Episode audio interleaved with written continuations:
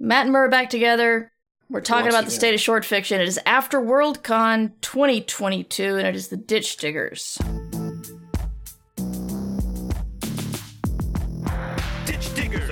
And ain't no wannabes here with some not so nice advice for your writing career. To be clear, no punches will be pulled, but the punch may be spiked. How they like before they get on the mic.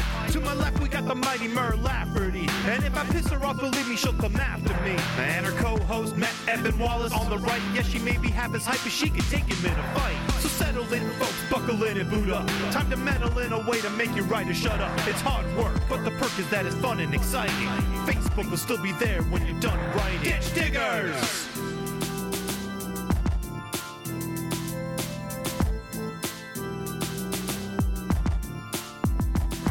Ditch diggers. Yes, that fun post Worldcon time, Yeah. even more interesting in in these dicey times of ours. I'm and not, uh, uh, yes. yeah. No, I mean, I you know, I follow, I didn't go because I don't go to conventions anymore. Yeah, And, you too uh, good for that? I'm not too good for it. I just don't want to get COVID. Like I don't know how else to say it. Like That's the reason you go to conventions anymore? that's one of the primary reasons. Yeah. Are you saying that? What is it like? You're saying that like it's a weird thing. I. No. I just thought you decided that well before COVID. No, I decided I didn't like conventions well before COVID. I COVID really cinched me not going anymore Yeah.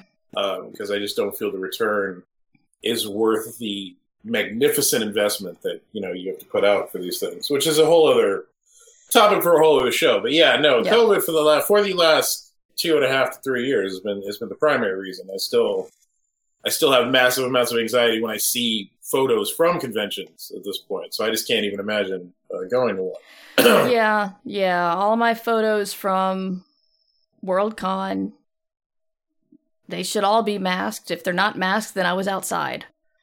Um, No, I know you take things seriously, and I know Yeah. there are conventions that you know as systemically take things seriously. It's just as seriously as you can take things and all the protocols you can put in place. You're still dealing with people who are inherently shitty, so you're gonna get groups and individuals who just don't give a shit, and there's just nothing you can do about that. And it's that X factor that really keeps me away from the conventions. It's not Yes. a knock on folks who need or want to attend or conventions who are doing their best with safety protocols. It's just mhm.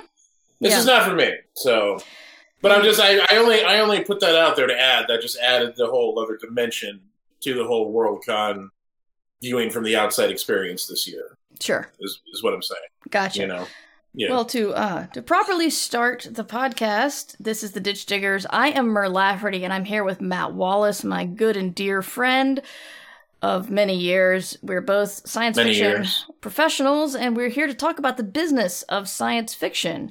Um, I have a little bit to announce before we get into the nitty gritty because lots of things are happening right now. First off, something's not happening.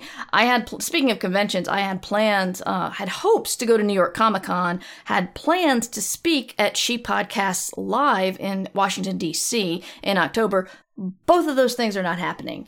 Um, I could man. only get a signing at New York Comic Con, and considering how much it would cost me to travel to New York and put up lodging in New York, and I think even even a pro pass to Comic Con costs money. Um, it just wasn't worth it just for a signing and to expose myself to all of that because even though I'm boosted, it's going to take about six weeks to actually. Six weeks, right? It takes a while. Anyway, um, so my October is really freed up, and I'm not thrilled about that because I had plans for DC, especially. Um, secondly, we are doing a uh, Station Eternity sort of live table read of the first uh, three chapters or so of the book. I turned it into an audio drama. I got some awesome. live streaming and voice acting and improv friends to fill in the uh, main characters.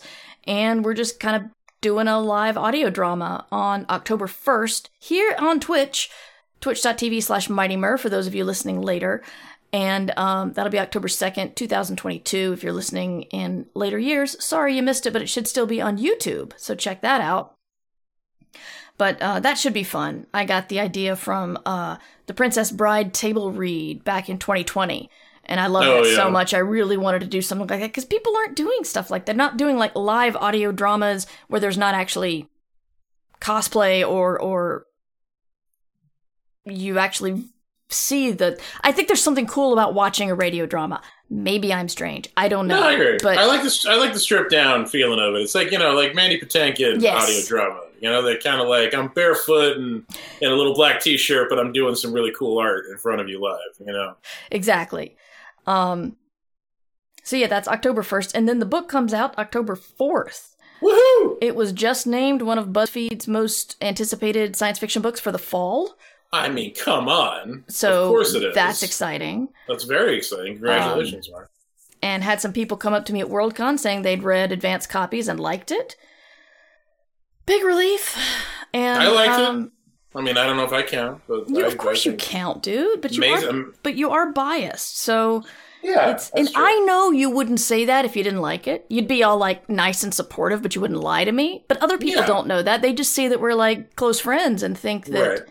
you know Matt's just like pumping her up. But no, no, I know that, and I appreciate. No, it. I, yeah, no, it's absolutely true. I wouldn't say I, I liked it. I would just, I would hype the book as an event. I just wouldn't talk about the content of the book itself. Yeah. But I really like the book itself. It's very cool and weird, and I think kind of the next level for your fiction, in my humble opinion. Thank you, dude. That's very sweet. You continue to um, evolve, Mur, and I dig that about you. Yeah, I got a really ambitious idea that's gonna br- either break my brain or or change the face of science fiction forever. I like it. Go for broke, man. Those are the only two options. Either Yeah. break your brain to where you're just drilling paste 24 7, or you change the whole game. You change everything. Yeah, yeah. It's an, it's an epoch. It's a merge-driven singularity slash epoch slash Epoch. something else that's rev- you know very revolutionary. Something else. I don't know. I was trying to. I, am doing my best over here, but no, that's really cool, man. That, that excites me just to hear that you have that kind of idea, Yeah, not even knowing what the idea is. I'll tell you about it off stream. Cool. I know. I want to know. I absolutely want to know. But um, yeah, that's that's what's going on with me. There's a lot of stuff, uh, but it's it's an exciting month. So we're gearing up for my first original book launch in like six years or five years. It's a little bit little bit tense, but uh, anyway, It is. It's you know again difficult times, still difficult times to be doing those things. So Yeah. I, I commend you. and uh, just got back from Worldcon, lost two Hugos, but had a really good time. Seemed to be COVID free, recovered from my COVID vaccine. So uh, that's Did we that's- win a Hugo?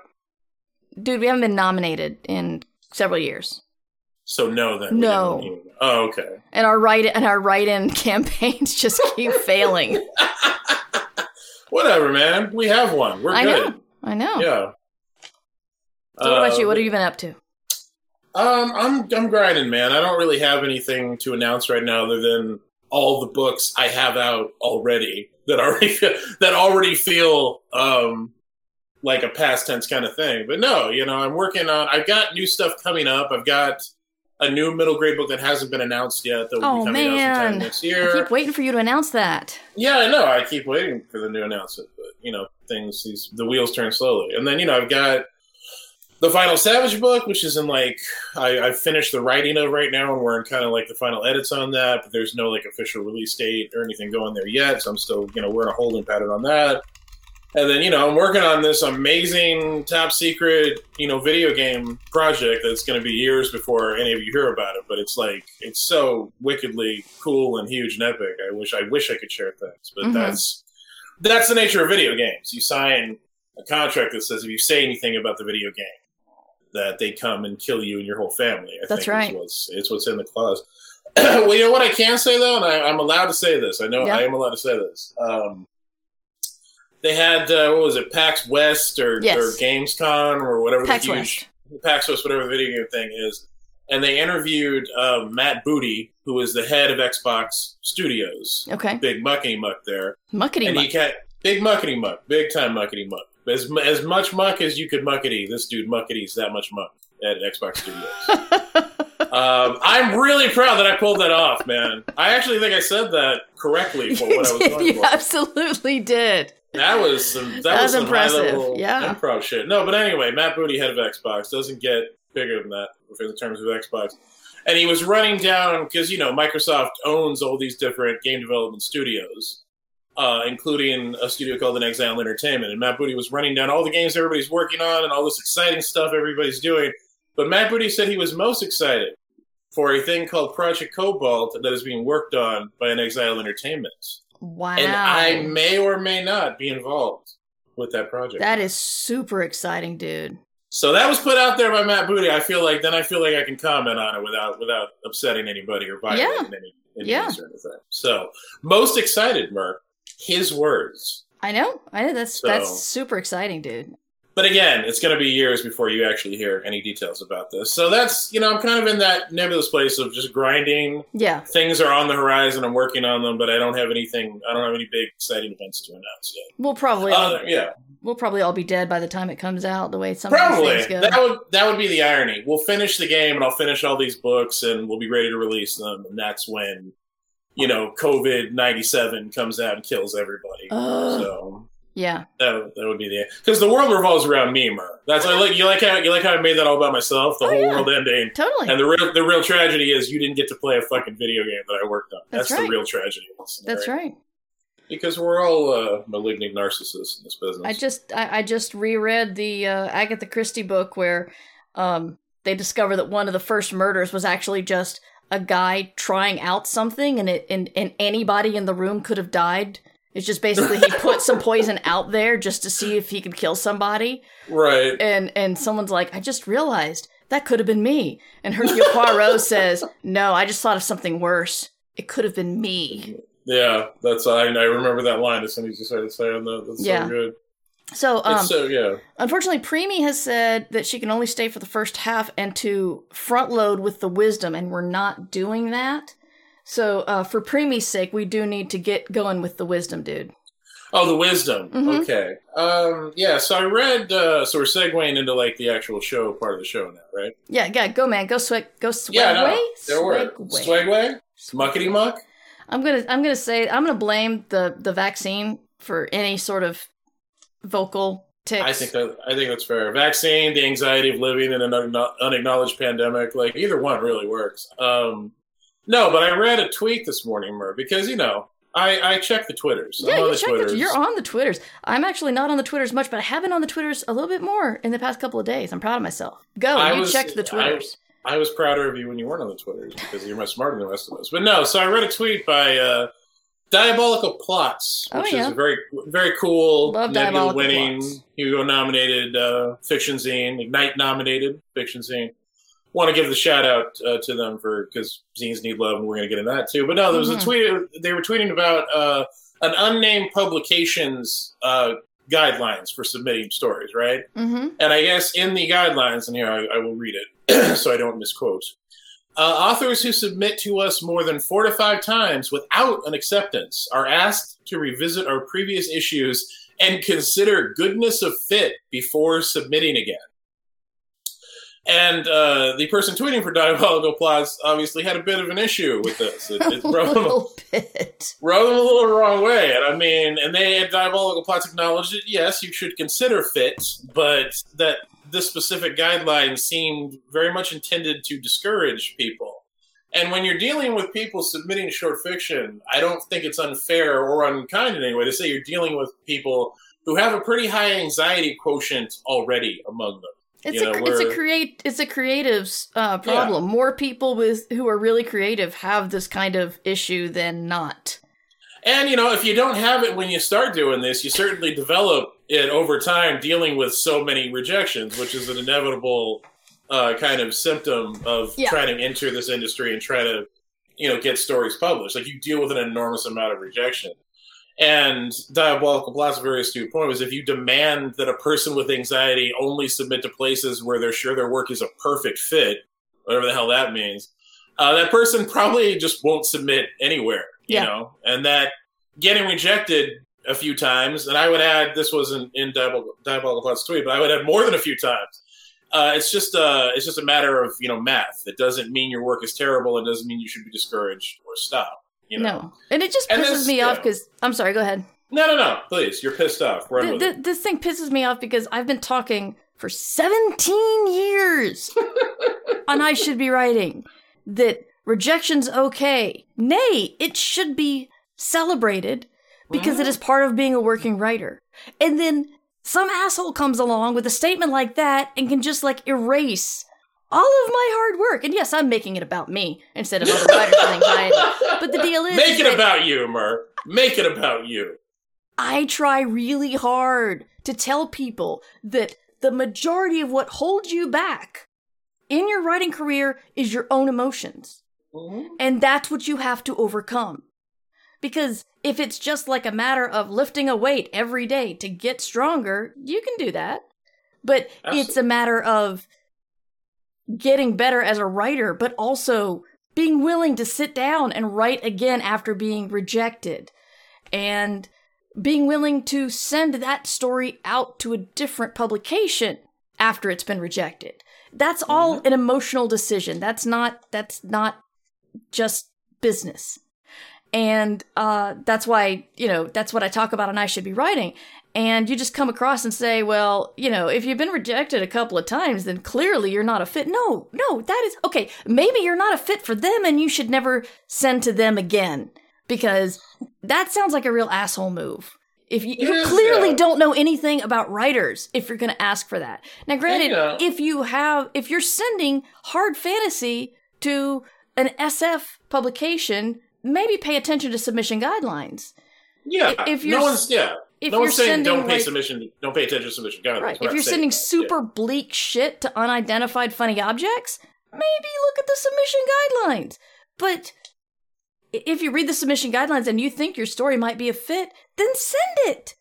And just anybody's, you know, for me, it's like the more often you submit, the more editors will know your name.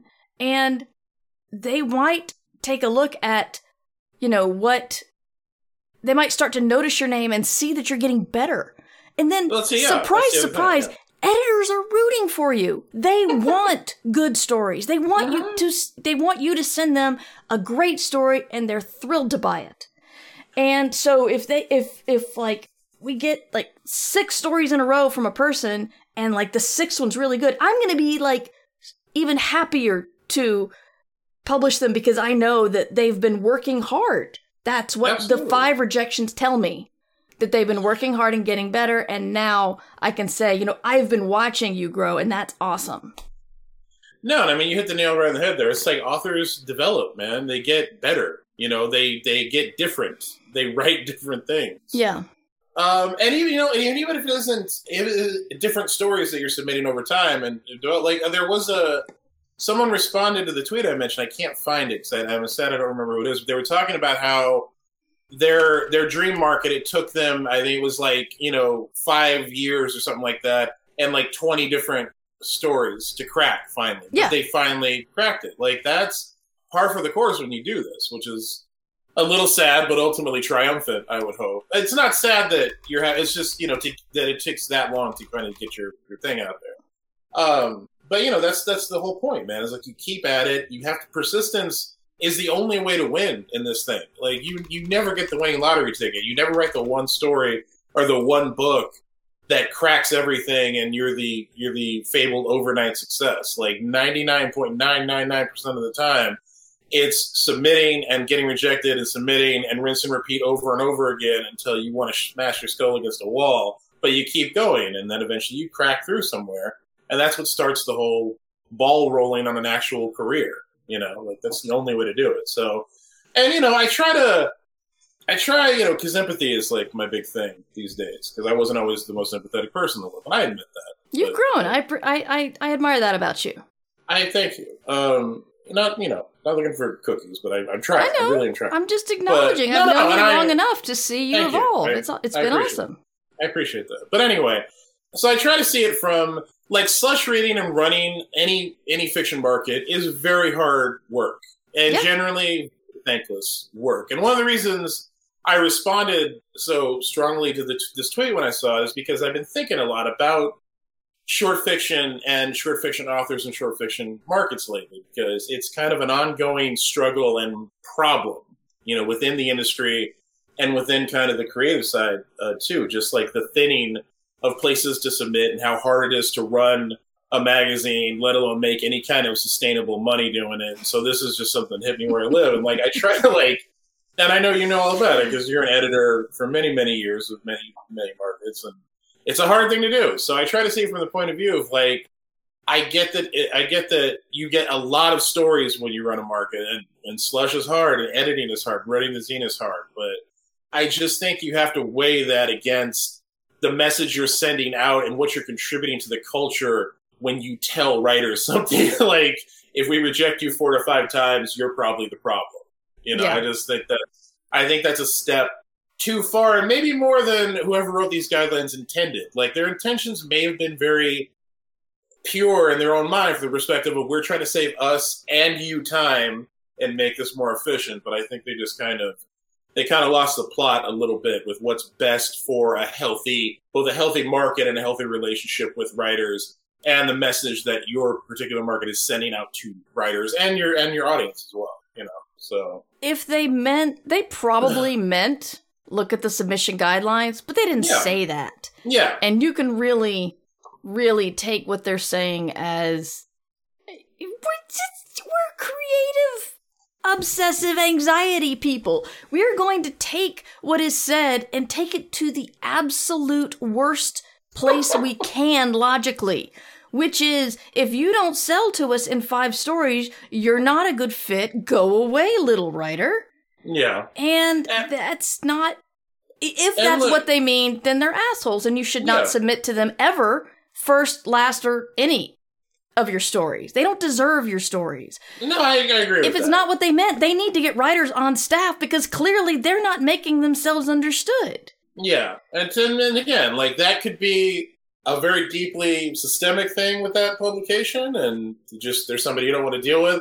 That also could have been someone who like read one story that day from someone that just doesn't read their guidelines, and then just decided to make this you know general blanket statement that was very ill advised. I don't know, but like it's one of those things that they don't address and fix. It's not a market I would certainly recommend to people to submit to as writers for all those reasons. But uh, Yeah. but then again, and then you know to kind of springboard off this into the larger issue of short fiction and short fiction markets, it's tough, man, because you know there there are markets out there, but it's it's not like it's writers talk about all the time is it's there's only so many markets you can submit to or, you, or they feel like their work is appropriate for right?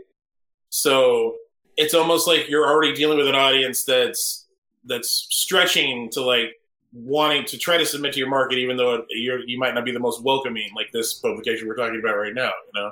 I guess i'm talking about the pressure writers feel with kind of the shrinking the whole shrinking you know dichotomy of short fiction markets in general to be like well you know, I've heard this market doesn't treat people particularly well, but I've been rejected by these other markets, so maybe I should just suck it up and submit to them anyway. Like that kind of thought process, you know? Yeah. And that, it makes me sad to think about that because, like, it shouldn't be that way. It really just discourages writers and discourages creativity, discourages us finding our, our best work. And, like, short fiction is and, and should be, and I hope always will be, such a fertile ground for amazing fiction voices, you know? And Yeah. it just, I feel like it just progressively is shrinking and getting crapped on and just, you know, getting a really raw deal from most people. And I don't really know what to do about that, but it's an issue.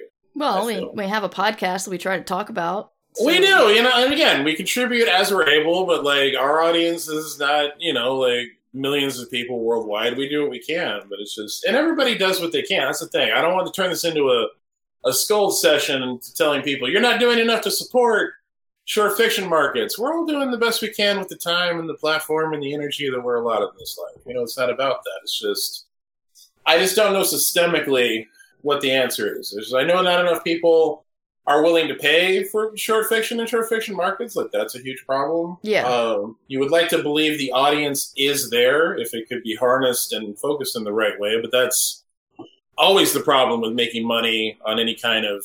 I'm very hesitant to use the word content online, but any kind of you know art or media Right. online is figuring out in this day and age of people being willing to take anything digitally that isn't nailed down for free and not consider it theft and just being totally fine with that relationship to work. Like it's very hard to get anybody to pay for anything, um, you know, in a digital medium. Uh, let alone a print medium. I don't even know if print is still a thing at this point. Uh, I think there's print things. I like print. It's just you know it's hard, man. It's, it's that's the place we've come to. You see, so you know it's it's it's interesting because we've been doing this so long, and I think that's one thing I can speak for humor. We've both been doing this a very long time. I don't feel it's an unreasonable statement that we've seen so many shifts in in models and paradigms and delivery methods and technology and market and it's you know i think so many magazines that were so prevalent when i started submitting short fiction you know 17 20 years ago whatever the hell it was now um, that either don't exist anymore if they exist they've stopped doing print entirely and have shifted completely to an online model or Yeah. they're just they're totally unrecognizable from when i might have had a story in them you know a million years ago and it was in a physical magazine and I went to Barnes and Noble and bought the physical magazine. That's just Yeah. not a thing anymore. I had very few physical magazine stories. Not that I did a whole lot of short stories anyway. I'm trying to write a short story now, and it's just like letting a balloon go in a room. It's just kind of all over the place. Not real happy with it, but uh, That should be the title, letting a balloon go in the room. okay. It's very it's deep. It's metaphor. It's It is. It metaphorical. It's metaphorical. I'm writing that down right now. But yeah, so short fiction's not easy. Um, also no, it's very, I think, very hard. I think a lot of my ideas these days go toward novel length ideas, but uh, trying to focus on a short story idea is it's a challenge. And It very much is. I, you know, when I started out, all I did was short stories. I Mhm. start, I, I started out my career doing a short story podcast of my own. That's how all of this started for me. And I always considered my, I, I still tend towards shorter ideas, but like, I haven't written a new short story in years. Like, it's pretty much a not. That's what's interesting to me watching, because I feel like I'm kind of watching all of this sort of from the outside. Like, I don't Mhm. really have a dog in the race at this point. I don't write short fiction. I'm just a reader of short fiction. I'm a fan of short fiction. I, and I really look at it from that kind of viewpoint. Um, I miss doing it, and I it's given me a deeper appreciation of people who are doing it now and doing it so well. And even I fall into that pitfall sometimes of thinking of short fiction as like a training ground for novelists, right? Which I mean, it's not that that that isn't a thing or shouldn't be a thing, but when people talk about it like that, I feel it's very minimizing to short fiction as its own form, you know? Because I like short stories as their own thing, and like, you know, there. It's just sad that you can have a really brilliant writer of short stories, and even a really brilliant, prolific writer of short stories, but there's no real mechanism for them to make any kind of living or any kind of significant income from that form anymore. You know what I Mhm. mean? oh yeah, So you know, and money is time, man. That's we, we talk about that all, all a lot on the show. It's like if you don't have the money, you don't have the resources, you don't have the time to devote to your art and your craft. And the fact that somebody who is only writing short stories, uh, you know, is is relegated to dealing with whatever time they can get, having to having to support themselves all these other ways because they're never going to make the money from that. It's just it's sad to me, and I feel like we miss out on a lot of work we would have otherwise gotten. And I think about that, and that's what that's what makes me sad. There's no the diminishing appreciation for it as its own form, and the complete non-existence of it as any kind of commercial entity anymore. It's just very it's just very sad to me because I love short stories and I love short story writers yeah, just just as a fan. You know, it's not even a professional. I'm not even lamenting for me, like, oh, I can't make money writing a short story. Like, I'm gone beyond that. I do novels, I do video games. That's my gig right now, and I'm happy with that. I just like reading short stories. So I don't know what to do about it, man. I mean, like we talked about, the money is a big problem.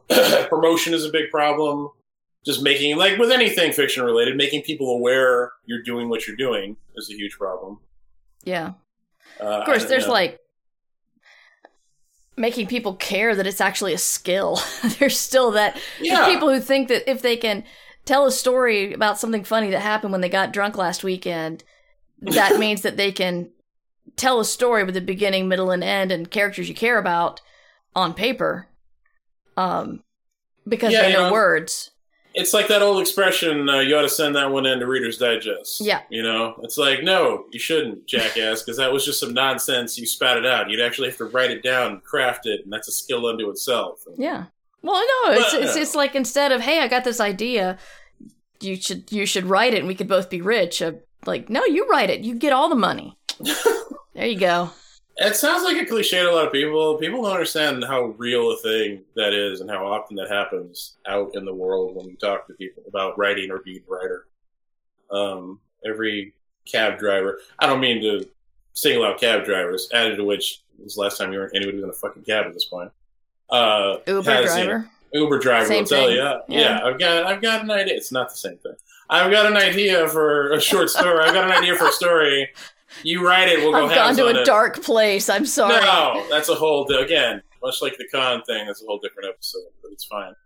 Um, yeah, they were like, "I've got this idea. You write it. We'll go halves. We'll make millions. You and me, kid." And it's like, no, I, you know, I have, I had five ideas before breakfast this morning. Ideas are meaningless. Everybody Mhm. has ideas. Like it's the actual turning of them into words that is the thing. So yeah, I mean that's and that's the thing with writing in general. It gets very devalued. So you know, if that if like writing that you perceive as being the kind of writing that makes money is so devalued, think of how devalued short fiction is, which is you know, as and as an as an industry like commodity, even even like below all that stuff, like, you don't have a chance, and it just really sucks.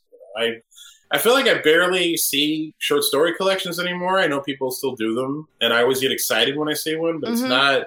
It's certainly not as prevalent as it once was. You Yeah. know, and that makes me really sad. And uh, yeah, man, I don't I don't know what the answer is, Mark, but it's something that that needs to be addressed in some form or fashion. I always wonder what editors expect when they do um anthologies. Like what kind of sales expectations because I almost always hear that sales on anthologies were not what expected and I'm thinking if I always hear that shouldn't they scale the expectations down a little bit? Right.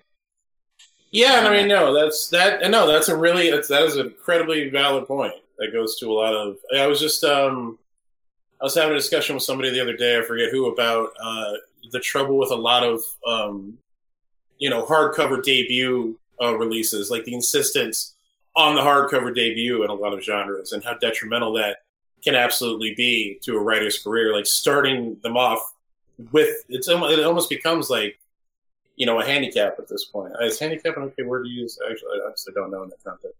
But it just starting them off at a detriment because you're already setting this really high price point, which sets this really high expectation.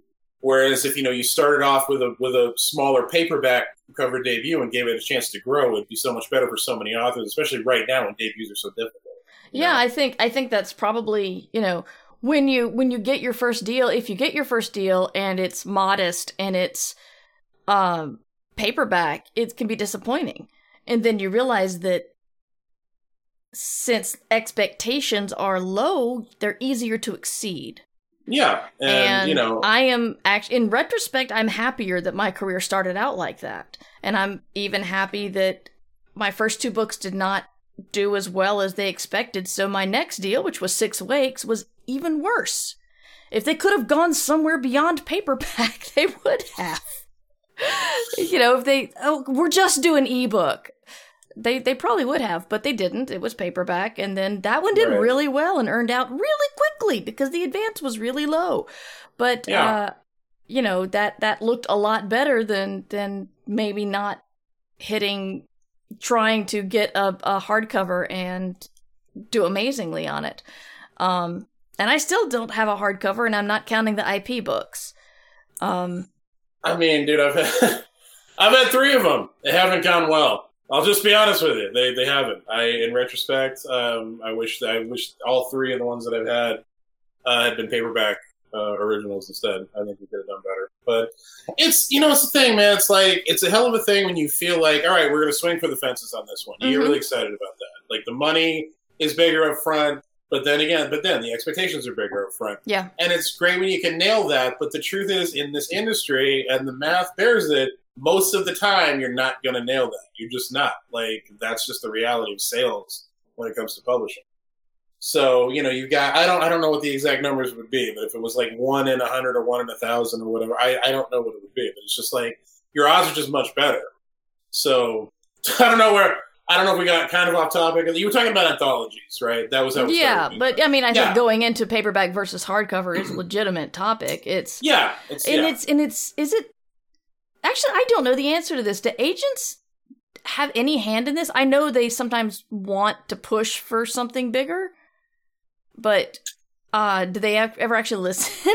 I know, Does they- publishing uh, listen to agents when it comes to paperbacks or versus hardcovers? I that I don't I don't think so. That that is that is you're kind of relegated to the model the publisher has and the and the model sort of the genre you're in has. Like with middle grade, like and the publisher that the publisher I've worked with, hard that hardcover release is a debut and then the paperback a year later is like that's that's standard. That's standard operating procedure for Mhm. every new thing.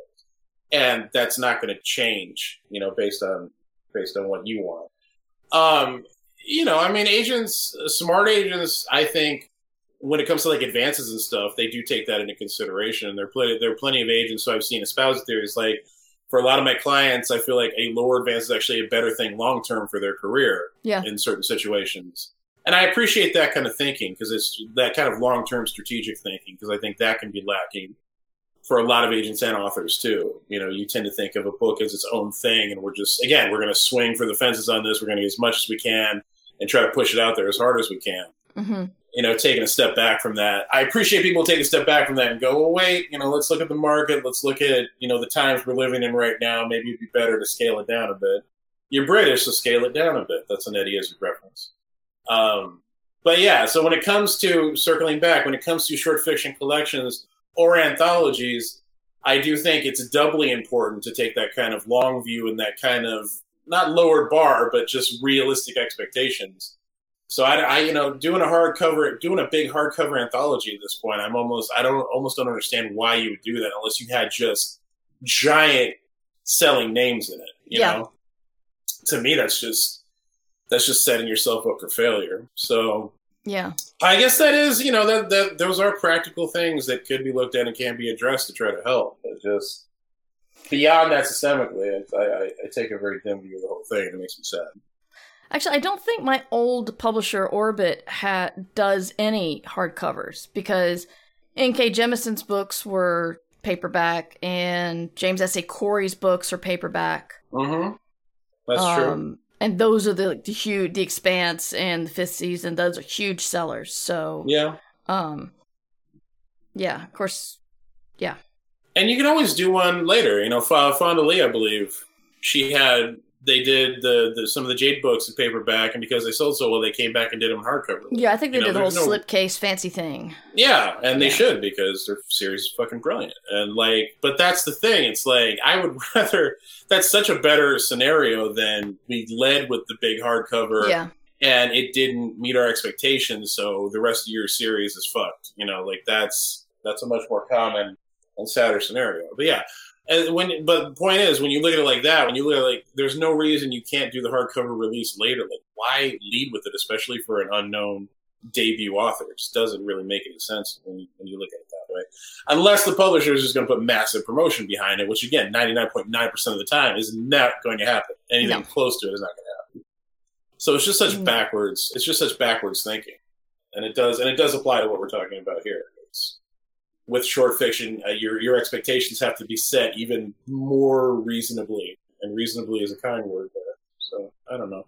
But I love anthologies and I love collections, and I'd love to see them become as prevalent as I feel like they were when I was, you know, a kid reading science fiction and fantasy. So just they're not as much out there. I'm like surprised when an uh, when an author announces a short story collection at this point. yeah. I'm almost like, oh man, they still do that. That's awesome. I'm totally Yeah. gonna get that. It just Kameron seems like Hurley such just came out with one.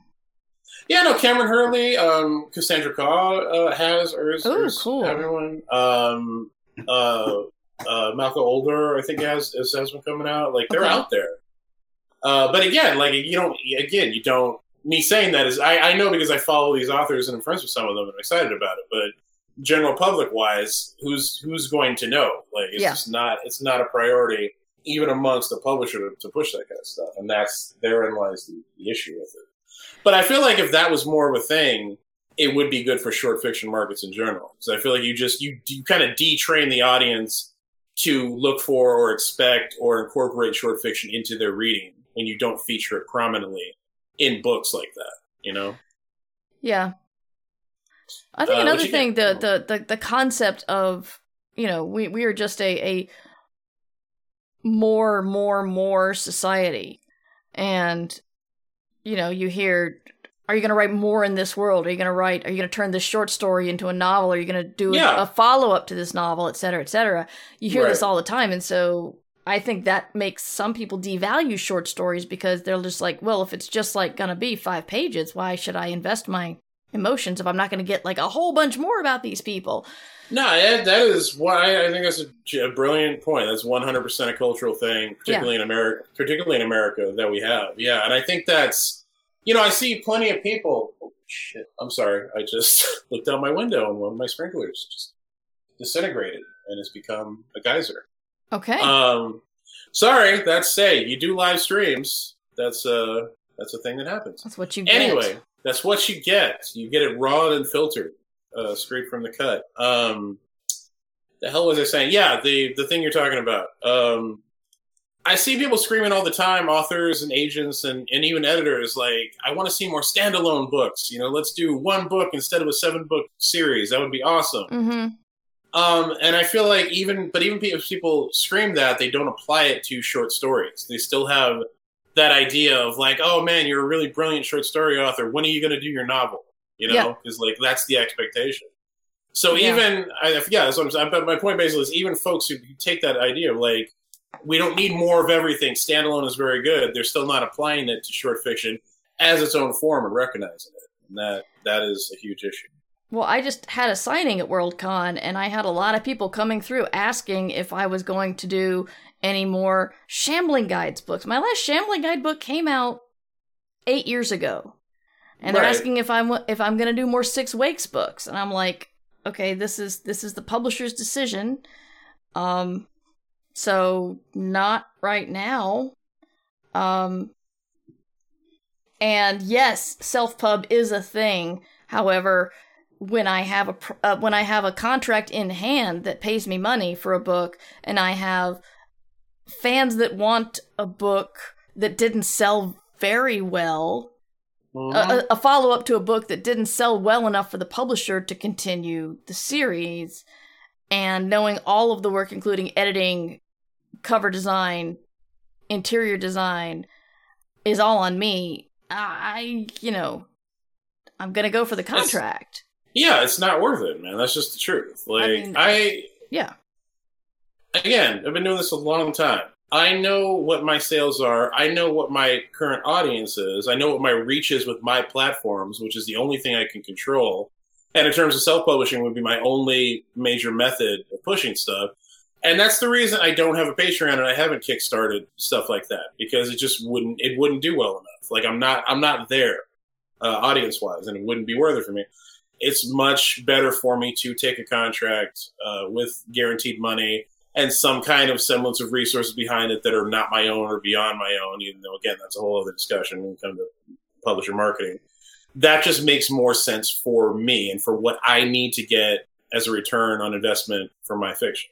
Hmm Um, and there's nothing wrong with that. Like people hardline on stuff like this so much. You know, it's like I'm fully supportive of author publishing and author owned works and IPs. And you know, God bless y'all. Go out there and make your money if you can make your money. That's fantastic. I'm I'm supportive of traditional publishing. I'm supportive of authors like uh, you know. Um, who comes to mind that's like a hybrid that does both? I'm, I'm supportive Ursula. of authors who do both. Ursula, there you go. Ursula is a fantastic example. Ursula is a huge mainstream traditional success and has her own freaking empire putting out her own stuff. Like she's Yeah. a shining example. Not everybody can be Ursula Vernon. Not everybody can do what Ursula Vernon does. Very No, Ursula's an outlier, big time. Yeah, big time. And like a great example for if you're going to do it, this is what you should shoot for quality wise and distribution wise and all the smart things that Ursula does. But like not everybody has that capability. And and they and they certainly don't have Ursula's brand, you know, or audience. Like that's the other part of it. So all these things need to be taken into consideration. We're talking about that because, like, that's an easy answer to the sort to the short fiction publishing, the short fiction question, right? It's like, well, forget about markets. Just put out your own short stories and see what happens. It's like Mhm. plenty of people, plenty of people do that.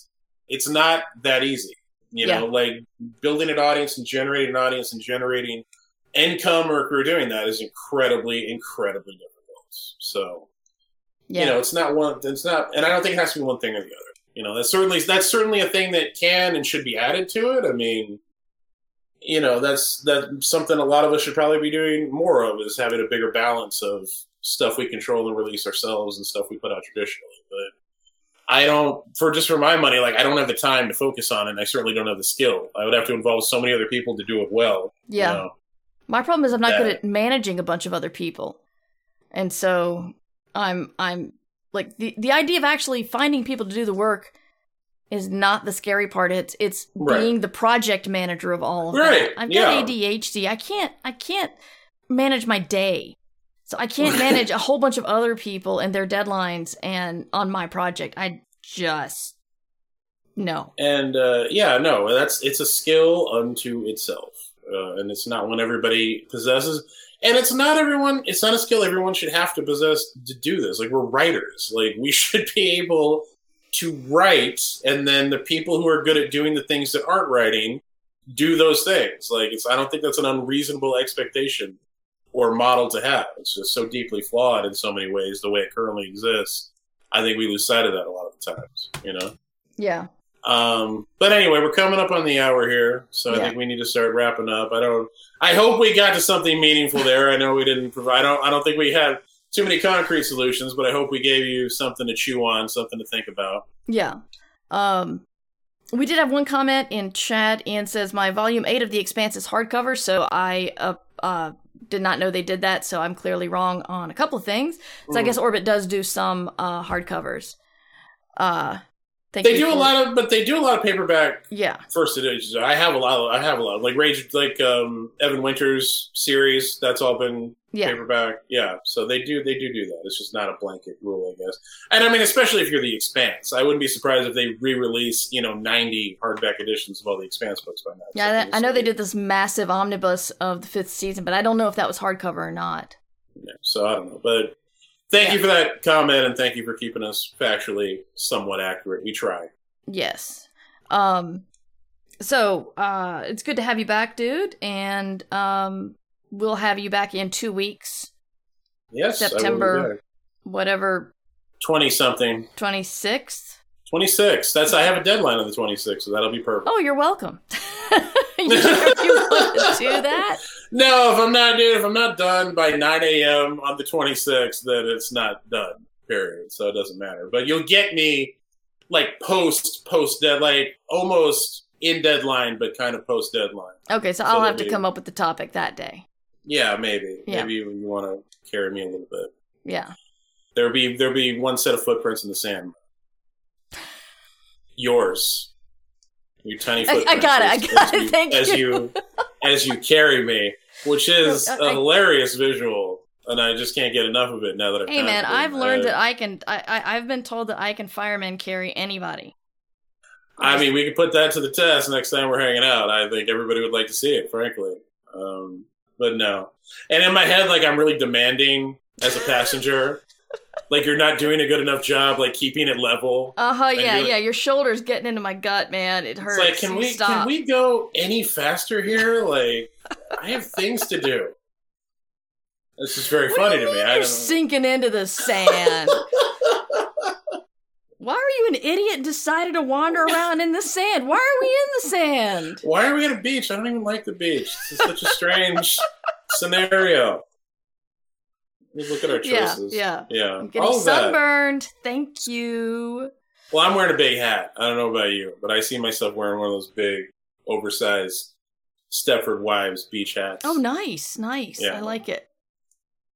All right. Um, Anyway, tell us where you're coming from, uh, Matt, and I'm gonna start a raid to Cipher of Tear, my uh, stream team leader. Uh, she's doing some cyberpunk stuff, special event, so we're gonna raid her. And uh, but let's talk about who you are and what you do, Matt. those are very deep questions. I assume you I mean know. where people can find me online. You don't That's actually totally want what I to talk mean. about the emotional journey I took to get here. Which will be a topic for another time. No, I'm most commonly found on the Twitters, which is a sad thing, and I really need to fix that about my life. But uh, Twitter at Matt F. and Wallace. You can find uh, me online at matt-wallace.com. I have many books out right now middle grade books for kids, The Supervillain's Guide to Being a Fat Kid, Bump, my adult fantasy series, Savage Rebellion, all good stuff. You can find all that on my website. Also, something I want to plug is I have a I have a Void merch uh, collection Oh, where I nice. par- I partnered with Void Merch to produce, uh, you know, really cool swag based on their original designs, based on the worlds of my fiction. So if you like my Sin du Jour novellas that I did, you like my Savage Rebellion series, you like my kids' books, there's designs based on all of those things that they go on T-shirts, they go on mugs, they go on stickers. Awesome. They've got anything you could want to have those designs on swag wise. Um, go to my website, matt-wallace.com. Plenty of links to my collection from there. Support that. Void Merch is very cool. They partner with a lot of authors. It's a cool revenue stream for authors. It's something I'd like to see become more common and more prevalent. And uh, Send me the I'm really, and I'll you put it in the show notes. I will do that. I will do that. But yeah, I mean, I'm really proud of the collection. They, they did a really great job on the designs and everything. So it's very cool. So check that out and support that uh, Awesome. if you get a couple extra bucks. Yeah. And I'm Mur Lafferty, Murverse.com, Station Eternity live October 1st, and the book comes out October 4th. This podcast was produced under Creative Commons Attribution, Non Commercial, No Derivatives License. Music provided by Devo Spice, devospice.com. Ditch diggers! This is a free podcast brought to you by the kindness of our patrons. If you would like to also be kind and a patron, go to patreon.com slash mightymur.